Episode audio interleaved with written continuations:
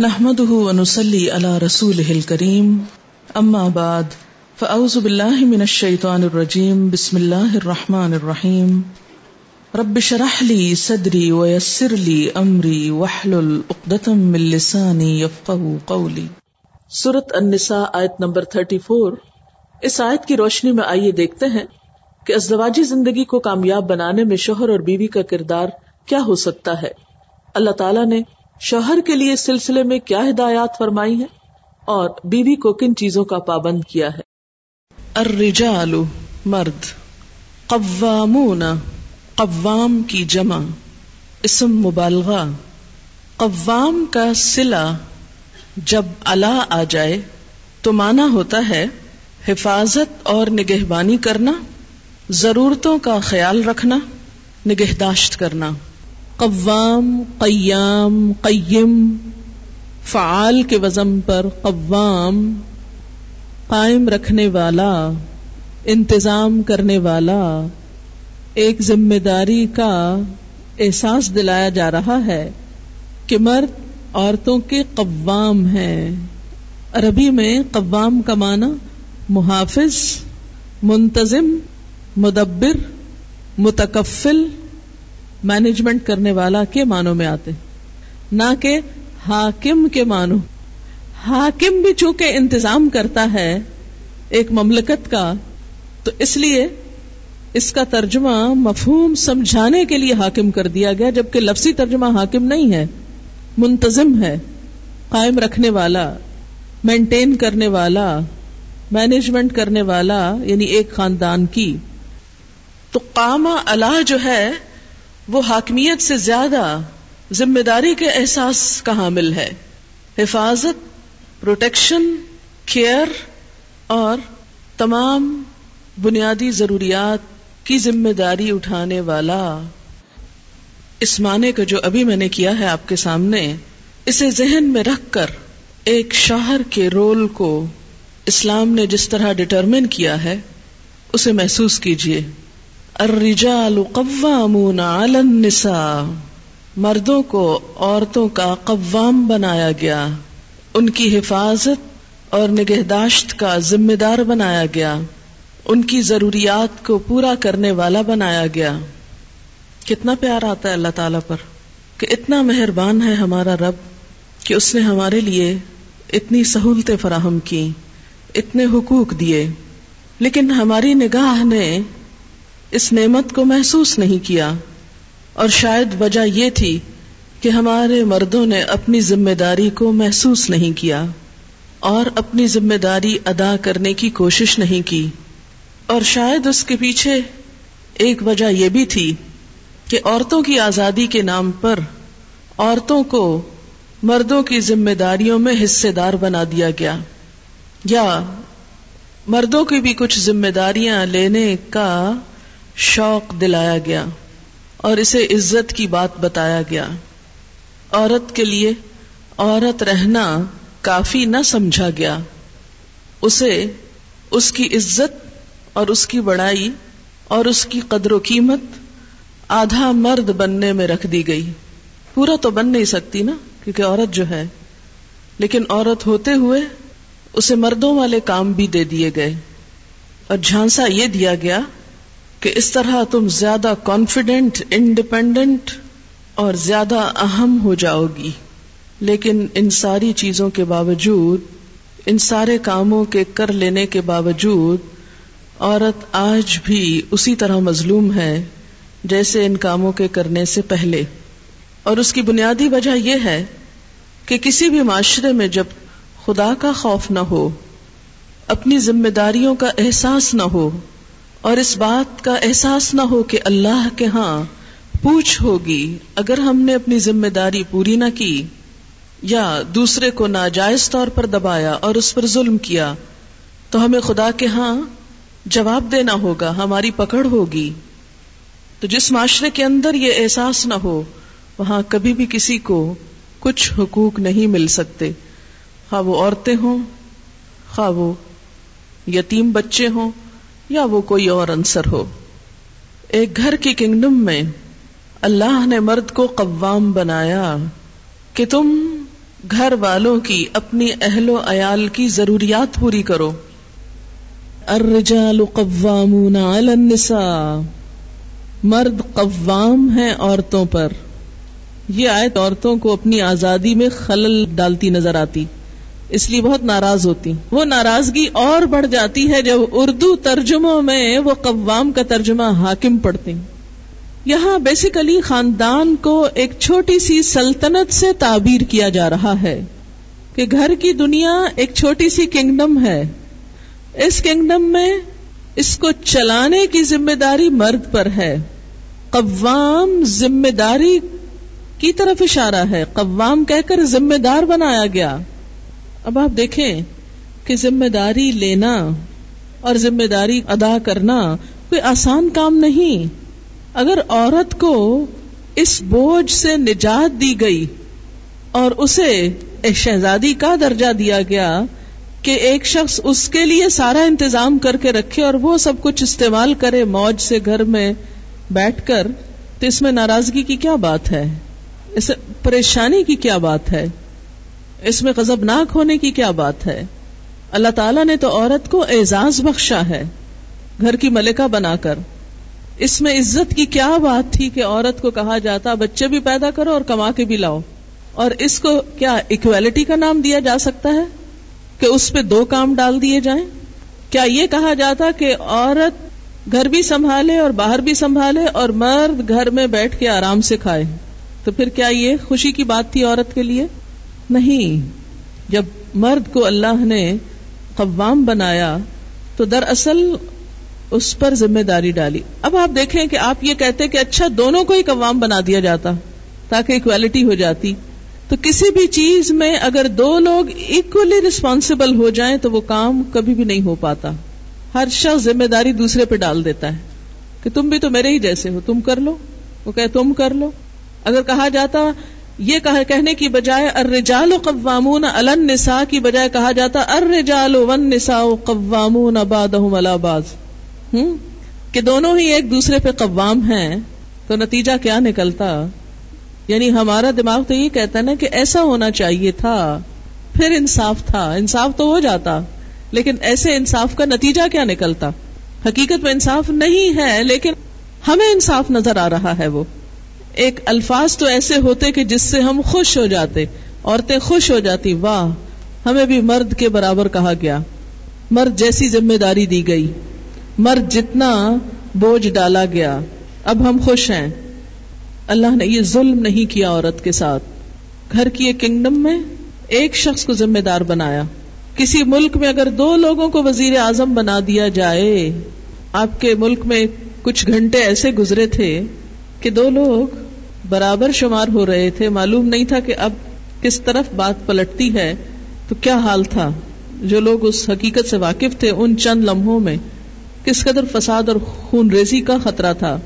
اگر کسی بس کے اندر دو ڈرائیور بیٹھ جائیں، ایک ہی سیٹ کے اوپر، تو وہ کہاں لے جائیں ان سارے پیسنجرز کو؟ ایک کشتی کے دو ملاح بن جائیں، تو نتیجہ کیا ہو؟ سب کو ڈبو دیں۔ ایک اسکول کے اندر بیک وقت دو ہیڈ مسٹریس ایک آفس کو سنبھالیں، ایک ہی سیٹ پر دو کو بیٹھنا ہو۔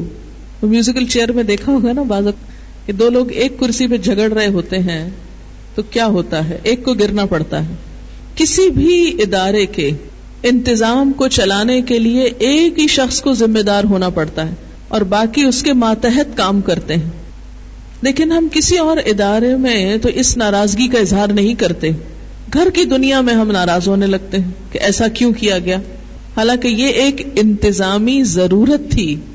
الرجال قوامون على النساء بما فضل اللہ بعضهم على بعض یہاں وجہ بتائی جا رہی ہے کہ مرد کو قوام کیوں بنایا گیا؟ کیا وجہ ہے؟ کیونکہ اللہ نے ان میں سے بعض کو بعض پر فضیلت دی ہے۔ یہ فضیلت کس چیز میں ہے؟ صرف مرد ہونے میں نہیں، بلکہ یہاں مراد ہے عقلی اور جسمانی قوت، جو انتظام کے لیے درکار ہے، ضروری ہے۔ مثلا، آپ دیکھیں کہ کوئی بھی شخص جسے کسی چیز کا انتظام چلانا ہو، اس پر تمام لوگوں سے بڑھ کر بوجھ ہوتا ہے۔ اور اگر خود وہ ایک کمزور شخص ہو، تو کیا ہوگا؟ نہ وہ صحیح انتظام کرے گا اور جن کی ذمہ داری اس نے لی سب کو ہلاکت میں ڈالے گا۔ اگر ایک اناڑی شخص ڈرائیور بن جائے تو نتیجہ کیا ہوگا؟ سب ایکسیڈنٹ میں نقصان اٹھائیں گے۔ اس لیے اللہ تعالیٰ نے مرد کو کموام بنایا کہ وہ جسمانی طور پر عورت کے مقابلے میں اسٹیبل ہے۔ ہر عورت پر اگر وہ پریگنٹ نہیں تو ہر مہینے ایک ایسی کیفیت آتی ہے کہ جس میں وہ اپنے آپ کو صحت کے مقابلے میں بیماری سے قریب تر پاتی ہے۔ فزیکلی بھی ایموشنلی بھی۔ انفٹ فیل کرتی ہے۔ اور اگر پریگنسی کی حالت میں ہے تو وہ تو ہے ہی واہن اللہ واہن۔ مشکل پر مشکل۔ اب ایسے میں وہ ایک اور چیز میں مشغول ہے۔ اب اسے کہا جائے، نہیں، تم گھر کی بھی ساری ذمہ داری تم پر ہے تو یہ اس پہ ایک ظلم ہے۔ فرمایا کیونکہ مردوں پہ ایسی کوئی کیفیت نہیں گزرتی۔ وہ ایک ہی حالت میں رہتے ہیں۔ تو بما فضل اللہ باز اللہ باز دوسری وجہ و بما انفقو من اموالہم، چونکہ وہ اپنے مالوں میں سے خرچ کرتے ہیں یعنی مرد مال کماتا ہے اور گھر پر خرچ کرتا ہے، یہ اس کی سیکریفائس ہے۔ اس وجہ سے انتظام اس کے ہاتھ میں دیا گیا جس کا پیسہ ہے۔ جیسے آپ ایک بزنس کرتے ہیں، ایک کمپنی کھولتے ہیں انویسٹ آپ خود کر رہے ہیں، بڑا حصہ آپ کا ہے اور کچھ اور لوگوں کو بھی آپ نے شیئر لے لیے، تو آپ ان کو تو اس کا مینیجر نہیں بناتے۔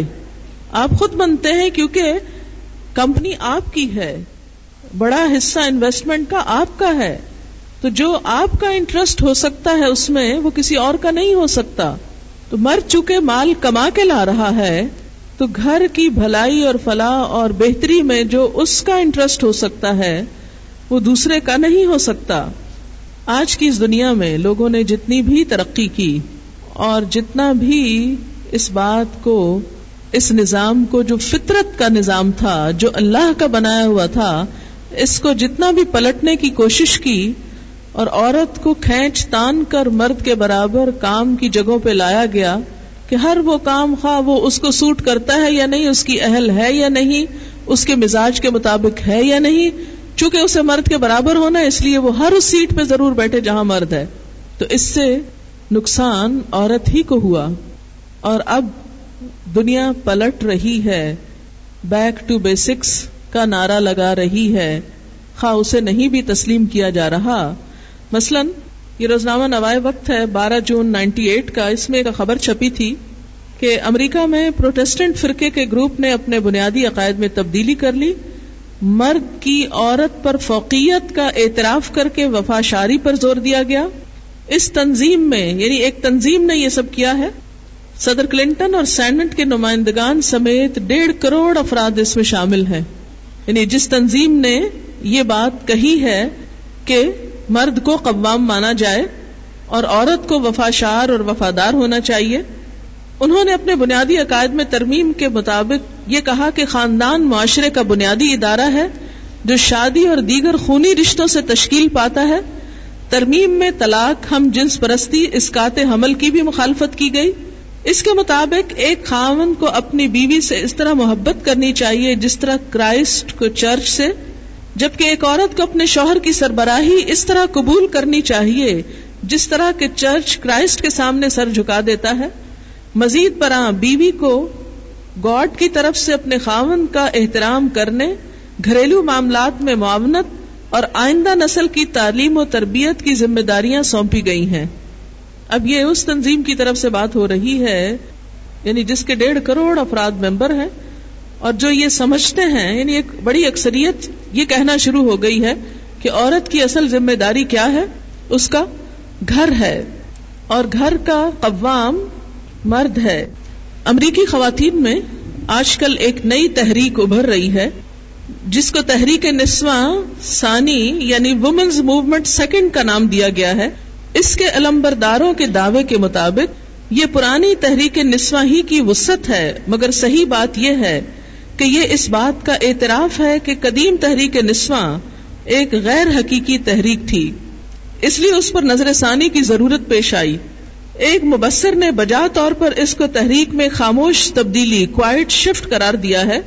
امریکی ماہنامہ اسپین جولائی ایٹی نائن میں اس تحریک کا تعارف شائع ہوا۔ اس میں بتایا گیا کہ موجودہ امریکہ کی عورتیں بدحالی کا شکار ہیں۔ کام کرنے والی عورتوں کی دو تہائی تعداد تیرہ ہزار ڈالر سالانہ سے کم کماتی ہے، جو امریکہ میں زندگی گزارنے کے لیے ناکافی ہے۔ حمل، بچوں کی نگہداشت اور دوسرے نسوانی مسائل نے عورت کو سخت پریشانی میں مبتلا کر دیا ہے۔ واضح رہے کہ امریکہ میں پچیس سے پینتالیس سال کی درمیان کی عورتوں کی ستر فیصد تعداد دفتروں اور کارخانوں میں کام کرتی ہے۔ یعنی سیونٹی پرسینٹ عورتیں امریکہ میں دفتروں اور کارخانوں میں کام کرتی ہیں۔ مگر عورتوں کو عام طور پر مردوں سے کم تنخواہ ملتی ہے۔ بڑے عہدے انہیں حاصل نہیں۔ اور جیسا کہ آپ جانتے ہیں کہ امریکہ میں عورت صدر نہیں بن سکتی۔ یہ بڑائی صرف ہم ہی کو حاصل ہے۔ تحریک نسواں اول کا سارا زور اس پر تھا کہ عورت اور مرد ہر اعتبار سے برابر ہیں۔ عورت کو اگر آزادی مل جائے تو وہ مردوں ہی کی طرح اپنی زندگی کی تعمیر کر سکتی ہے۔ عورتوں کو مکمل آزادی دے دی گئی۔ مگر اب معلوم ہوا کہ عورت کو آزادی کے ساتھ تحفظ کی ضرورت ہے۔ صرف اپنی ذاتی بنیاد پر وہ کھڑی نہیں ہو سکتی۔ تحریک نسواں دوم کی ایک خاتون لیڈر ٹار ویلم نے اس بات کو واضح کیا کہ عورتوں کے حقوق حاصل کرنے کے لیے اب ریاستیں ہی ہمارے لیے عمل کا مقام ہے یعنی وہ کہتی ہیں کہ ہمیں اپنے حقوق کے لیے ریاست کے سہارے کی ضرورت ہے۔ اسٹیٹ کو ہمارا تحفظ کرنا چاہیے کیونکہ عورت نے مرد کو قوام نہیں مانا۔ اب اس کے لیے قوام کون ہو؟ اسٹیٹ مغربی عورت نے برابری کا حق مانگا تھا۔ وہ مل گیا۔ اب اسے پتا چلا کہ برابری کا حق کافی نہیں۔ مزید سپورٹ چاہیے۔ وہ گھریلو قوام کو اپنا قوام بنانے پہ راضی نہیں ہوئی۔ نتیجہ یہ ہے کہ حکومت کو قوام بنانا پڑا۔ اس طرح کے واقعات کیا بتاتے ہیں کہ ہم کس طرف کو جا رہے ہیں؟ تجربے کے بعد ایک امریکی خاتون لنڈا برٹن نے اپنے خاندانی تجربات پر ایک کتاب لکھ کر شائع کی ہے۔ جس کا نام ہے کہ تمہارے جیسی ایک تیز عورت گھر پر رہ کر کیا کام کرتی ہے؟ What's a smart woman like you doing at home کتاب کا نام ہے۔ مذکورہ خاتون کی کہانی کا خلاصہ ان لفظوں میں ہے کہ میرا گھر پر رہنے کا کوئی ارادہ نہ تھا۔ میں ایک کمپنی میں پورے وقت کی ملازم تھی۔ تھرٹی تھری ایئرس کی عمر میں میرے ہاں ایک لڑکا پیدا ہوا۔ اس کو سنبھالنے میں مجموعی طور پر مجھے اپنی ملازمت چھوڑنی پڑی۔ یہاں تک کہ میرے لیے معاشی مسائل پیدا ہو گئے۔ میں نے دوبارہ باہر کا کام شروع کر دیا۔ میں اپنے بچے کے لیے شام کا وقت اور چھٹی کا دن دیتی، مگر وہ ناکافی تھا۔ اس کے لیے میں نے بچوں کی کیئر کا ایک ادارہ تلاش کیا، مگر مہینے بعد ہی اس کو ناقص سمجھ کر مجھے چھوڑنا پڑا۔ میں ملازمت چھوڑ کر پھر گھر پہ رہنے لگی، بچے کی دیکھ بھال کر سکوں۔ دو سال تک کسی زیادہ بہتر ادارے کی تلاش میں رہی، یہاں تک کہ میرے ہاں دوسرا بچہ پیدا ہو گیا۔ میں نے دوبارہ ایک ملازمت کی اور دونوں بچوں کو گھریلو قسم کے تحفظ اطفال کے ادارے میں ڈالا یعنی چائلڈ کیئر سینٹر پر۔ مگر اس کی کارکردگی پر مجھے اطمینان نہ ہوا۔ آخر میں نے خود اپنے گھر پر انفرادی خدمات حاصل کی یعنی بیبی سیٹر کو گھر پہ رکھا۔ میں نے پایا کہ آپ خواہ کتنا ہی قاعدہ قانون بنائیں، کتنا ہی زیادہ رقم خرچ کریں، مگر یہ ناممکن ہے کہ ایک شخص دوسرے کے لیے محبت بھی دے سکے۔ یعنی جو محبت ماں اپنے بچے کو دے سکتی ہے وہ کوئی بیبی سیٹر نہیں دے سکتی۔ میں ایک ایسا شخص چاہتی تھی جو نرم مزاج اور محبت کرنے والا ہو، جو کسی قدر پر مزاح ہو۔ ایک زندہ شخص جو میرے بچوں کی کریٹیوٹی کو بڑھا سکے، تفریح کے لیے باہر لے جائے، چھوٹے چھوٹے سوالوں کا جواب دے، میٹھی نیند سلائے، آہستہ آہستہ، اور تکلیف دہ طور پر میں اس حیرت ناک واقفیت تک پہنچی کہ جس شخصیت کو میں برسوں سے تلاش کر رہی تھی وہ میری اپنی ناک کے نیچے موجود ہے یعنی میں خود، یہ ہے وہ کام جو میرے جیسی تیز عورت اپنے گھر کے اندر کر رہی ہے۔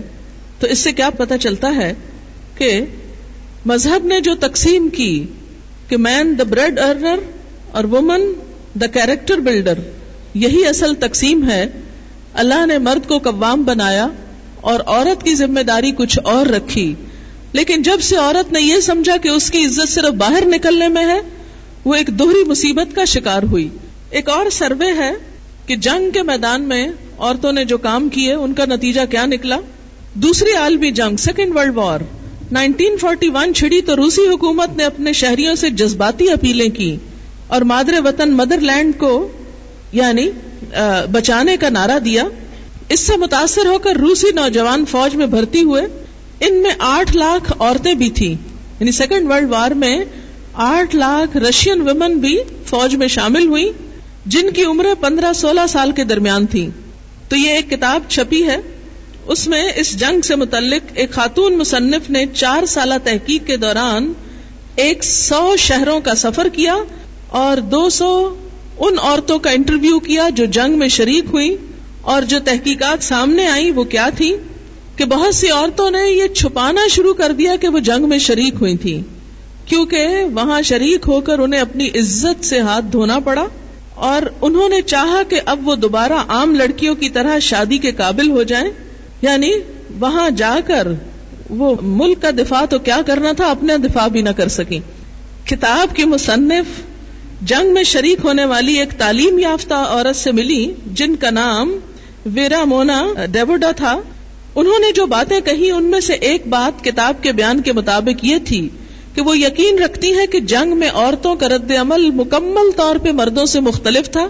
مردوں کا فیصلہ کسی تجربے کے بارے میں زیادہ حقیقت پر مبنی ہوتا جبکہ عورتیں جذباتی انداز میں سوچتی پھر اسی طرح موجودہ زمانے میں عورتوں کی فطرت، ان کی پیدائشی صلاحیت کے بارے میں جو تحقیقات کی گئی ہیں اور خالص سائنسی اعتبار سے عورت کی فطرت کو جو سمجھنے کی کوشش کی گئی، اس کے نتیجے میں جو بات سامنے آئی ہے وہ یہ کہ عورت کسی بھی مقام پر اپنے جذبات کو اپنے سے الگ نہیں کر سکتی۔ وہ ہر موقع پر ایموشنل ہو کر سوچتی ہے۔ کوئی بھی شعبہ ہو، خواہ گھر کا ہو، خواہ باہر کا ہو، ہر جگہ پر اس کے جذبات، اس کے کام کے راستے میں رکاوٹ بنتے ہیں۔ لہذا اسے قوام بننے کی ذمہ داری نہیں دی گئی۔ کچھ سال پہلے میں ایک کانفرنس میں شریک تھی۔ خواتین کے حقوق کے نام پر ہوئی تھی۔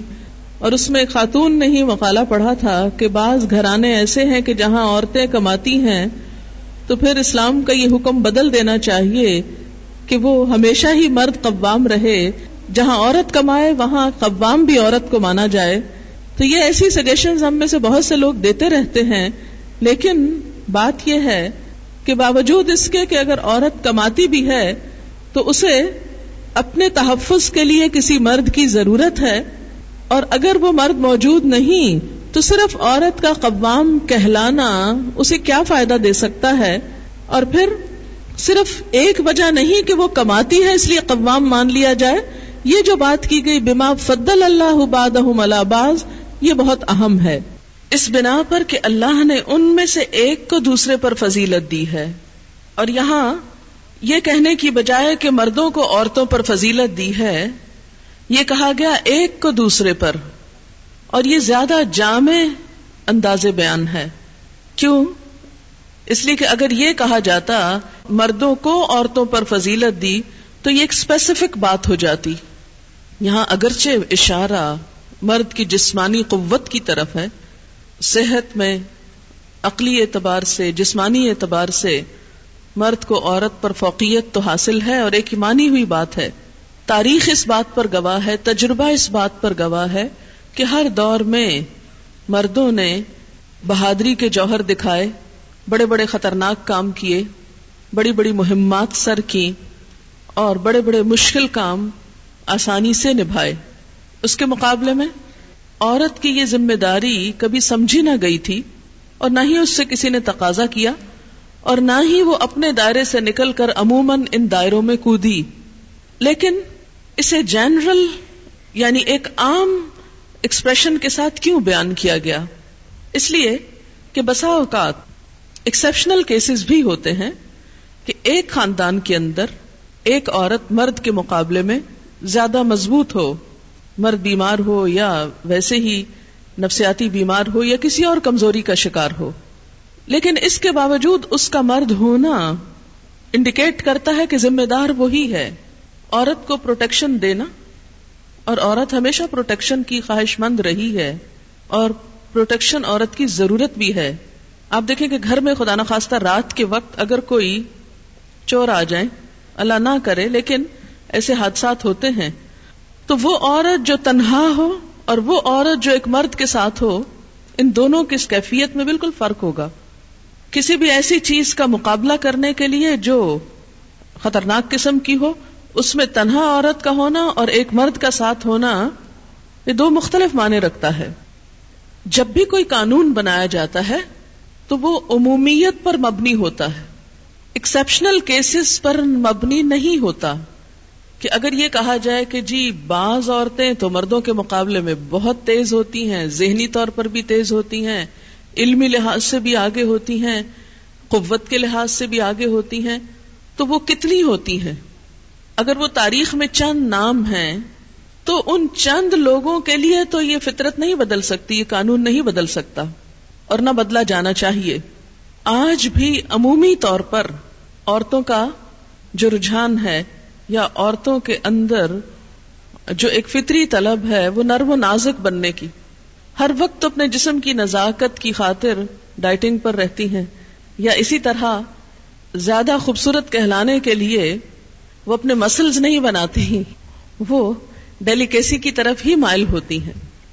آپ دیکھیں کہ اس وقت بھی پاکستان کا کثیر مقدار میں زر مبادلہ کس پہ خرچ ہو رہا ہے؟ کاسمیٹکس پہ۔ کیوں؟ کیا ضرورت ہے؟ یہ کاسمیٹکس زیادہ مرد تو نہیں استعمال کرتے، عورتیں ہی استعمال کرتی ہیں۔ تو یہ سب کچھ کیا انڈیکیٹ کرتا ہے؟ کہ عورت کی فطرت کیا چاہتی ہے؟ اس کے اندر کا انسان کیا چاہتا ہے؟ عمومی طور پر عورتوں کے اندر طلب کیا ہے؟ عورت بننے ہی کی ہے۔ اسی وجہ سے وہ ایک اچھا لباس اچھا رہن سہن، زیور، کپڑا کاسمیٹکس انہی کے گرد اس کی زندگی گھومتی ہے۔ بے شمار بتیکس کا ہونا کس بات کی علامت ہے؟ اس لیے کہ وہ مردوں کی ضرورت تو نہیں ہے، عورتوں ہی کی ہے۔ دن بدن قوم کا ان چیزوں میں ترقی کرتے چلے جانا، یہ کیا نشاندہی کرتا ہے کہ عورت کیا بننا چاہتی ہے؟ اصل میں وہ کس طرف مائل ہے، کس طرف راغب ہے؟ آپ صلی اللہ علیہ وسلم نے بھی ایک موقع پر جب حضرت اسامہ کو چوٹ لگ گئی، وہ چھوٹے بچے تھے، رو رہے تھے تو آپ ان کا خون صاف کر رہے تھے اور ساتھ ہی فرما رہے تھے، اسامہ اگر لڑکی ہوتا، ہم اس کو اچھے کپڑے پہناتے۔ اسامہ اگر لڑکی ہوتا، ہم اس کو اچھا زیور پہناتے۔ خود قرآن میں ایک اور جگہ پر آیا اف کیا بھلا وہ جو زیورات میں پالی جاتی ہے؟ تو یہ سب خصوصیات جو ہیں، یہ عورت کی اگر عورت کی اس خواہش اور طلب اور فطرت کو مسخ کر کے اسے مرد بنانے کی کوشش کی گئی تو وہ نہ عورت کے حق میں اچھا ہے، نہ معاشرے کے حق میں اچھا اور نہ ہی مرد کے لیے اچھا ہے۔ ایک پرسکون گھریلو زندگی کے لیے، مرد کے لیے جو اٹریکشن ایک اچھی عورت میں ہو سکتی ہے، وہ ایک مرد نما عورت میں نہیں ہو سکتی۔ اسی لیے اللہ تعالیٰ نے دونوں کا رول الگ الگ رکھا۔ مردوں کا اپنا دار کار ہے، عورتوں کا الگ۔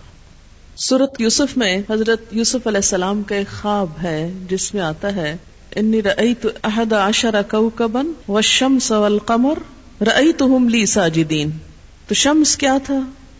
باپ اور قمر کیا؟ ماں. یعنی اس خواب کی تعبیر کیا تھی؟ سورج سے مراد کون تھا؟ باپ. اور چاند سے مراد؟ دونوں ہی چمکنے والی چیزیں ہیں. لیکن ایک کی چمک دوسرے کے مقابلے میں مختلف ہے. ایک میں جلال ہے اور دوسرے میں ٹھنڈک ہے. ایک دن کی روشنی پیدا کرتی ہے تو دوسری رات کا اندھیرا دور کرتی اور ہمیشہ خوبصورتی کو چاند ہی سے تشبیح دی گئی، سورج سے کبھی نہیں دی گئی۔ اب آپ دیکھیں کہ سورج کا مدار الگ ہے آربٹ الگ ہے، چاند کا الگ ہے۔ اگر دونوں کا ایک ہی ہو جائے تو کیا ہوگا؟ نتیجہ کیا ہوگا؟ ہاں، آپ کو پتا ہے نتیجہ قیامت ہوگا۔ قرآن پاک میں آتا ہے وجم آشم سو القمر قیامت کی علامتوں میں سے ہے کہ سورج اور چاند جمع کر دیے جائیں گے، ایک ہو جائیں گے۔ تو جس دن عورت اور مرد ایک ہو گئے، وہ دن پھر قیامت ہی کا ہوگا۔ اس کی کوششیں ہو رہی ہیں باقاعدہ، آپ کو معلوم ہے، سرجری کے ذریعے مردوں کو اس قابل بنانے کی کوشش کی جا رہی ہے کہ وہ بھی بچے پیدا کر سکیں۔ کیوں؟ اس لیے کہ عورتوں نے یہ مطالبہ کیا کہ ہم ایکول ہو نہیں سکتے جب تک ہماری یہ ذمہ داری مرد نہ شیئر کرے۔ یہ صرف ہم کیوں کریں؟ یہ ریئیکشن ہونا تھا نا کہ آخر کب تک عورت عورت بھی بنے اور مرد بھی بنے۔ اب اس کو ہوش آئی اور وہ کہنے لگی کہ نہیں، پہلے تو اس نے عورت بننے سے انکار کیا کہ میں بچے پیدا ہی نہیں کروں گی۔ ظاہر ہے، اگر سب یہی سوچنے لگے تو آئندہ نسل کیسے بڑھے؟ انسانیت کی موت ہے۔ یہ اور اگر عورت نہیں پیدا کرتی تو پھر مطالبہ ہے کہ اگر عورت کرے تو مرد بھی کرے، مرد کو بھی اس قابل بنایا جائے اور باقاعدہ اس پہ ریسرچ ہو رہی، باقاعدہ اس پہ کوششیں ہو رہی۔ کبھی کبھی میں سوچتی ہوں کہ فطرت کے اس نظام میں خلل ڈال کر آخر انسان کیا چاہتا ہے؟ کیا نتیجہ لانا چاہتا ہے؟ اگر مرد کو عورت ہی بننا تو عورت عورت کیوں نہیں بنتی؟ آخر اس میں کیا کباہت ہے جبکہ عورت کے ماں بننے پر اسے مرد سے تین گنا زیادہ فضیلت دے دی گئی۔ وہ کیوں اپنا یہ کریڈٹ لوز کرنا چاہتی؟ اتنی بڑی عزت اور آنر کہ اس کے قدموں تلے جنت، اس کے پاؤں تلے جنت۔ ایک مسلمان عورت تو یہ نہیں سوچ سکتی کہ اس کے عورت ہونا کوئی برائی ہے، یا اس کے لیے کوئی عیب کی بات ہے، یا کمی کی بات ہے۔ یا اس کی عزت صرف مرد بننے میں ہے؟ نہیں. ایمان تو نام ہی اس چیز کا ہے کہ رضی تو بلّہ ربن. میں اللہ کے رب ہونے پہ راضی ہوں. اس نے مجھے جو بنا دیا میں اسی پر راضی ہوں. جو شکل و صورت دے دی، جو ماحول دے دیا، جو صلاحیت دی، جو کام مجھ سے لیا جو کچھ میں اس پہ راضی ہوں. مجھے اس پہ کوئی اعتراض نہیں۔ تو آپ دیکھیں کہ جب بھی آپ یہ غور کریں اور اس لفظ کو اس طرح پڑھ کے دیکھیں۔ قوام اللہ نگہداشت، حفاظت، کیئر، ضروریات پوری کرنے والا۔ آپ کا خادم، کہ سید القوم خادم ہوں جو قوم کا سردار ہوتا ہے، وہ ان کا خادم بھی ہوتا ہے۔ اتنا کچھ کر کے لانے والا بےچارا خادم ہی ہے۔ لیکن عورت نے یہ قدردانی نہیں کی۔ اور شیطان یہی سے کامیاب ہوا۔ کیونکہ اس نے کہا تھا کہ میں فطرت میں تبدیلی کروں گا، ساخت بدل دوں گا ان کی۔ سب سے بڑی انسان کی بدقسمتی یہ ہے کہ وہ اپنے حال پر راضی نہ ہو، اور خاص طور پر وہ حال جسے ہم بدل نہیں سکتے۔ اگر ہم اس پر راضی نہیں تو سوائے اپنے آپ کو ٹارچر کرنے کے اور کچھ نہیں کر رہے۔ میں جو کچھ ہوں، جو بھی ہوں، کیا ہوں، کیوں ہوں، اس لیے کہ میرے رب نے مجھے ایسے بنایا ہے۔ کیوں ایسے بنایا؟ اس لیے کہ اس نے ایسا ہی چاہا۔ اور میرے ایمان کا حصہ ہے کہ میں اپنے رب کو اپنے سے بڑا سمجھتی ہوں، اپنی عقل سے، اپنی ہر چیز سے۔ اور جس کو بڑا سمجھتی ہوں، بڑا سمجھنے کا تقاضا یہ ہے کہ میں اس کے آگے سری تسلیم خم کر دوں، اس کی بات مان جاؤں، اس پہ راضی ہو جاؤں، جو بھی اس نے میرے لیے فیصلہ کیا۔ اور اگر نہیں راضی ہوتے، تو چلیے بدل لیجیے اس ترتیب کو اور پڑھ لیجیے ان نسا قوامات الرجال۔ بدلیے اس کو۔ صرف لفظ نہیں بدلیے، گھر میں بھی بدلیے ذرا۔ مرد کو بٹھائیے گھر، بچوں کی دیکھ بھال کرے، اور آپ جائیے باہر کما کے لائیے، اور اس کو لا کے کھلائیے۔ ہوں؟ تو یہ انصاف ہوتا؟ نہیں، ہماری عزت، ہماری قدر و قیمت اسی میں ہے۔ اللہ تعالی کا ہم سے پیار اسی میں ہے کہ ہمارے لیے اس نے گھر جیسی باعزت جگہ بنائی۔ اور ایک شخص کو ہماری کیئر، نگہداشت، حفاظت کرنے کے لیے جسمانی، ذہنی قوتیں دے کر پیدا کیا۔ جیسے کہ سورت البقرہ میں ہے پلر رجال علیہ درجہ تو وہ جو درجہ ہے، وہ اس لیے ہے کہ کوئی بھی انتظام اتارٹی کے بغیر نہیں چلایا جا سکتا۔ اگر کسی کو کسی چیز کا انتظام دے دیا جائے اور ساتھ اس سے اتارٹی چھین لی جائے، تو کام کیسے چلے گا؟ انتظام کیسے ہو سکتا ہے؟ مثلا اگر کوئی شخص کسی ادارے کا ہیڈ ہے اور اس کے پاس اختیارات نام کو نہیں، کوئی اختیار نہیں، کوئی انیشیٹو لینے کا، کوئی ڈسیزن لینے کا، کوئی کام کرنے کا، تو آپ دیکھیں کہ وہ کام کیسے کر سکتا ہے؟ کام کر ہی نہیں سکتا۔ تو اللہ نے جب مرد کو قوام بنایا اور ان کے لیے ایک درجہ رکھا، گھر کی کنگڈم میں انہیں ہیڈ قرار دیا تو اس کے لیے ضروری تھا کہ ان کے پاس اتارٹی بھی ہو۔ اور پھر دوسری بڑی بات یہ کہ وہ بیما انفقو میں نم والے وہ اپنے مال میں سے خرچ کرتے ہیں۔ تو جو مال خرچ کر رہا ہے، اس کا حق ہے کہ پھر گھر اس کی مرضی کے مطابق بھی ہو۔ اگرچہ عمومی طور پر تو کیا ہوتا ہے، وہ لا کے مال بیوی کو دے دیتا ہے، اور وہ جیسے چاہتی ہے خرچ کرتی ہے۔ اب اس کا یہ مطلب نہیں کہ عورت اپنے شوہر کے مشورے کے بغیر جو چاہے مال کو جس طرح چاہے لٹائے، جو چاہے کرے۔ نہیں، پھر گھر کی خوشحالی کا انحصار اس بات پر ہے کہ عورت اپنے شوہر سے مشورہ کرے۔ فسا لحاظ پس نیک عورتیں۔ پہلے مرد کا رول بتایا گیا، اس کی ذمہ داری بتائی گئی۔ دوسری طرف اب عورت کا رول بتایا گیا۔ فسا لحاظ پس نیک عورتیں، صالح عورتیں۔ ان کی سب سے بڑی خوبی کیا ہے؟ ایک نیک عورت کی سب سے بڑی خوبی قانتات اطاعت۔ گزار ہیں، بات مانتی ہیں۔ قنوت کا ترجمہ دو چیزیں ہوتی ہیں، ایک آجزی اور ایک دوام۔ آجزی کے ساتھ اطاعت اور مسلسل اطاعت۔ یہ نہیں کہ جب کوئی مرضی ہو، مقصد ہو، کوئی ضرورت ہو تو خوشامد کر لی۔ اور اس کے بعد تو کون اور میں کون؟ نہیں۔ فصالحات قانتاتن نیک عورتیں شوہروں کی تابے دار ہوتی ہیں، اطاعت گزار ہوتی ہیں، فرما بردار ہوتی ہیں۔ اس کی وضاحت نبی صلی اللہ علیہ وسلم کی ایک حدیث بہت اچھی طرح کرتی ہے۔ ابن ماجہ کی روایت ہے۔ آپ صلی اللہ علیہ وسلم نے نیک بیوی کی خوبیاں بیان کرتے ہوئے فرمایا، مومن کے لیے خوف خدا کے بعد سب سے زیادہ مفید اور باعث خیر نعمت نیک بیوی ہے۔ جب وہ اس سے کسی کام کو کہے تو خوشی سے کر دے۔ جب وہ اس پر نگاہ ڈالے تو اس کو خوش کر دے۔ یعنی بیوی کا حال ہولیا بھی ایسا ہونا چاہیے کہ جو شوہر کو خوش کرے، نہ کہ گھر میں میلی کچیلی اور ساری زیب و زینت بازار کے لیے۔ اور جب وہ اس کے بھروسے پر قسم کھا بیٹھے تو وہ اس کی قسم پوری کر دے۔ جب وہ کہیں چلا جائے تو وہ اس کے پیچھے اپنی عزت و آبرو کی حفاظت کرے۔ اور شوہر کے مال اور اسباب کی نگرانی میں شوہر کی خیر خواہ اور وفادار رہے۔ تو یہ ہیں ایک اچھی بیوی کی خصوصیات جو نبی صلی اللہ علیہ وسلم نے فرمائی، جو اس آیت کی بہترین وضاحت کرتی ہیں۔ نمبر ایک، اطاعت۔ اور اطاعت میں کیا؟ کہ کوئی کام کہے تو خوشی سے کرے۔ اور نمبر دو، اگر وہ بیوی کے بھروسے پہ قسم کھا بیٹھے تو اس کی قسم پوری کر دے۔ اور اس اطاعت میں صرف یہ اطاعت ہی نہیں آتی کہ وہ کہے کھانا لا دو تو لا کے رکھ دے، ہوں؟ اور وہ کہے کہ بازار چلو تو ساتھ چل دے۔ اس اطاعت میں شوہر کی جسمانی ضرورت پوری کرنے کی اطاعت بھی شامل ہے۔ جسے بعض اوقات بہت سی پڑھی لکھی خواتین اپنے حق میں ایک ظلم سمجھنے لگتی۔ ایک دفعہ کہیں میری ملاقات ایک خاتون سے ہوئی۔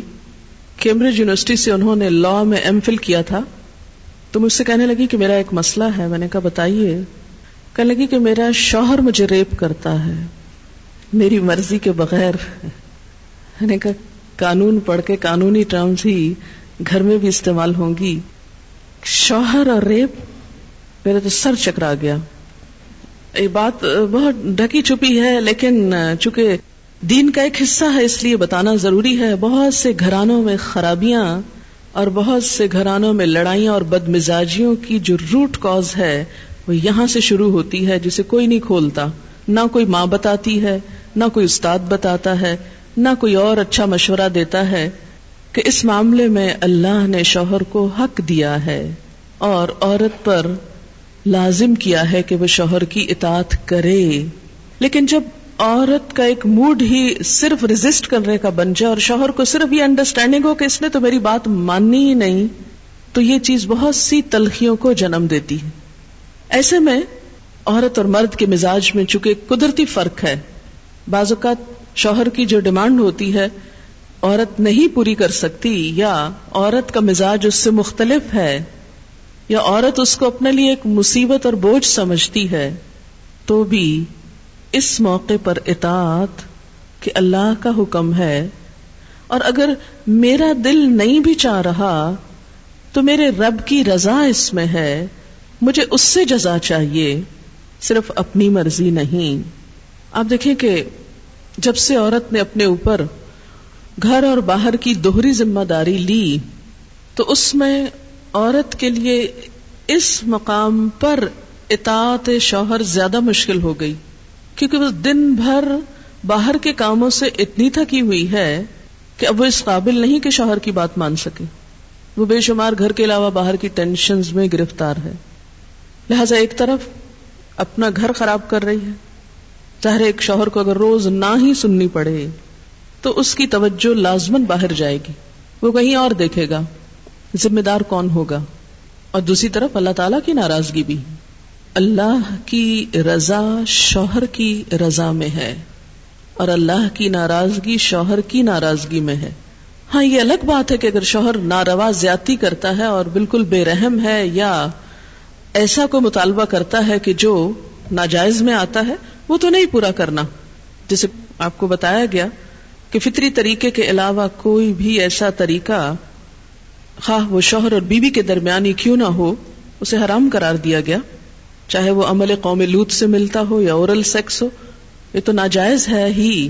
لیکن فطرت کے دائرے میں اور اس میں بنیادی چیز جو باہم کاؤنٹ کرتی ہے وہ باہم ایک دوسرے کے ساتھ کوآپریٹ کرنا ہے، ایک دوسرے کے مزاج کو سمجھنا ہے اور ایک دوسرے کے ساتھ تعاون ہے۔